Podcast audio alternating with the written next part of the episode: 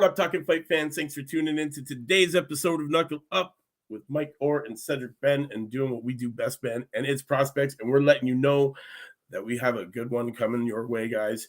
Dainier Peró. Yes, you might know this kid.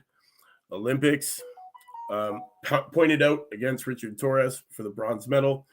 He is now relocated after several tries to the U.S., resides now in Las Vegas under the tutelage of Bob Santos, same guy that is training his brother, Lenier Peró, who is an 8-0 heavyweight undefeated. And, yeah, man, this kid just fought yesterday. Second pro fight now is now improved to 2-0. What a big shot. I know, yo, Cedric, that was a huge knockout, man. Honestly, that probably would have won the knockout of the week if we would have waited till today. What date was that? When was that? Yesterday, Sunday. Yeah, so technically it's in the running for knockout of the week for next Sunday. Yeah, I guess so. Since that one passed already, yeah, it could be in running for it because that was a devastating knockout, and again, the pinpoint accuracy. It wasn't just a random bomb that was not only from a heavyweight and accurate, and it was right on the bullseye.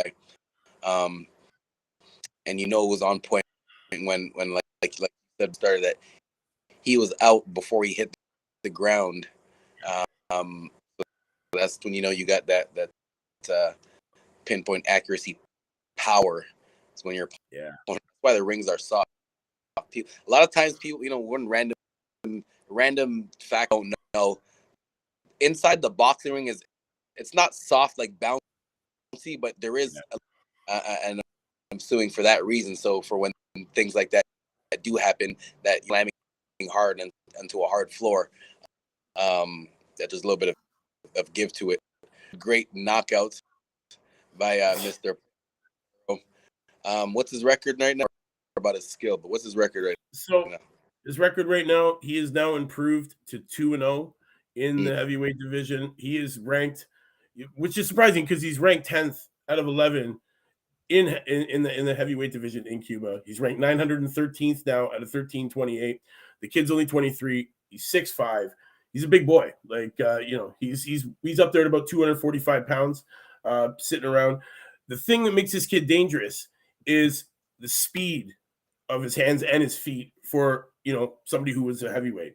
He was a, you know, a Cuban sensation, man. This kid was the king of Cuba, on that national team. After that loss to Richard Torres, though, that sparked something in him that had him several attempts to try and get on a boat across to the U.S. And you know what? I think it was November or December. He finally made it, man. And, he's here, man. He's here. He's crushing it. Now, Bob Santos, they want to fast track this kid. He is on the route to be fast tracked to, a title. Expect to see this kid a ton in 2023. Expect to see him real soon. His brother's back out next month. I wouldn't be surprised if they can get him a fight to see him back next month as well.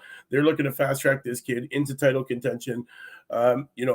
He's gonna be a devastating heavyweight, man. He's gonna be something big in this division. Definitely has that hand speed. I know we will definitely get to see him cross paths with Richard Torres in the future, and that rivalry's already started from the 2020 Tokyo Olympics. Cedric, because I one of the fights that I was watching him was when at the 2019 Pan American Games, and Peró beat Torres at that in the final there. Yes. So their rivalry started from a couple, and now that he's defected to the United States and is relocating there. I'm assuming that their paths will cross again. And the one very interesting that I'm going to be looking for specifically from the Cubans that do a lot of the Cubans just stay amateur. There's not too many of them that defect and turn pro. He said not all of them have the same success at the professional level because of this. That's because of the way they fight. So it's going to be interesting to see Peró. That's why I was 45, 6'5". So, you know, he's right around what the average is right now. Thing that's going to be interesting to see is how much to be. I know he's doing well right now with the lower level fighters that he's fighting. Right. But is he to, you know, maintain this? How is his skills going to be able to transfer against the top at the professional level? We see that he's won and competes with top, it's gold or silver that he loses. You know, he lost to Torres in the final, so he's best in the world right. at the amateur level. But now it's gonna, if his style can translate into the professional level at the. That's what I'm looking forward to watching.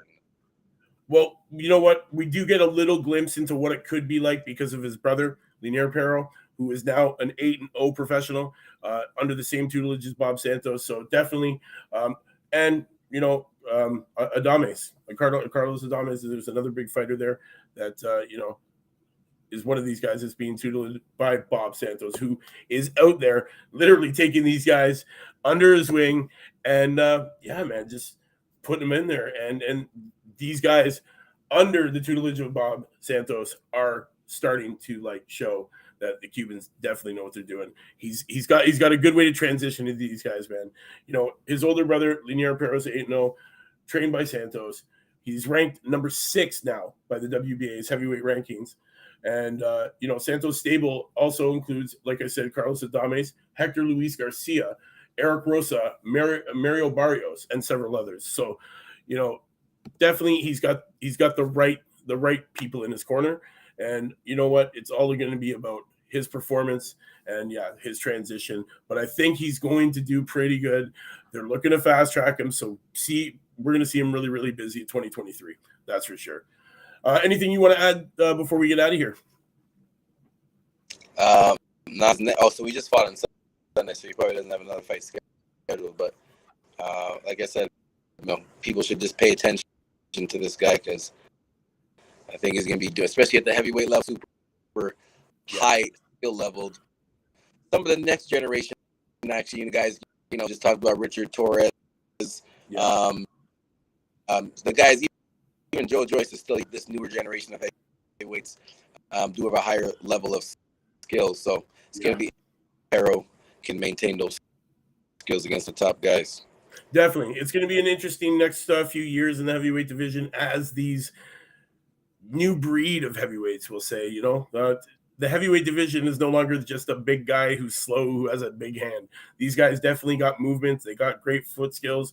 You know, they have great ring IQ and fast hands, man. And it's great to see these big 200-pounders moving like they're middleweights. And that's definitely what this new generation's all about. So, you know, I can't wait, man. It's only going to be good for us to watch, man. It's going to be excellent. It's going to be definitely a show as we watch these guys climb these ranks, man, and start fighting each other. It's going to be great. Well, guys, you know what it is, man. Your man, Mike and Cedric, with our ear to the ground around the world with these prospects for you to watch, man. Today, Cuba, watch out for this kid, man. Santos has got a stable full of these guys, and definitely this kid is one to watch, man. Dainier Peró, you heard it here. Mike Orr at 4. You know what it is, man. We'll see you next time. Knuckle up.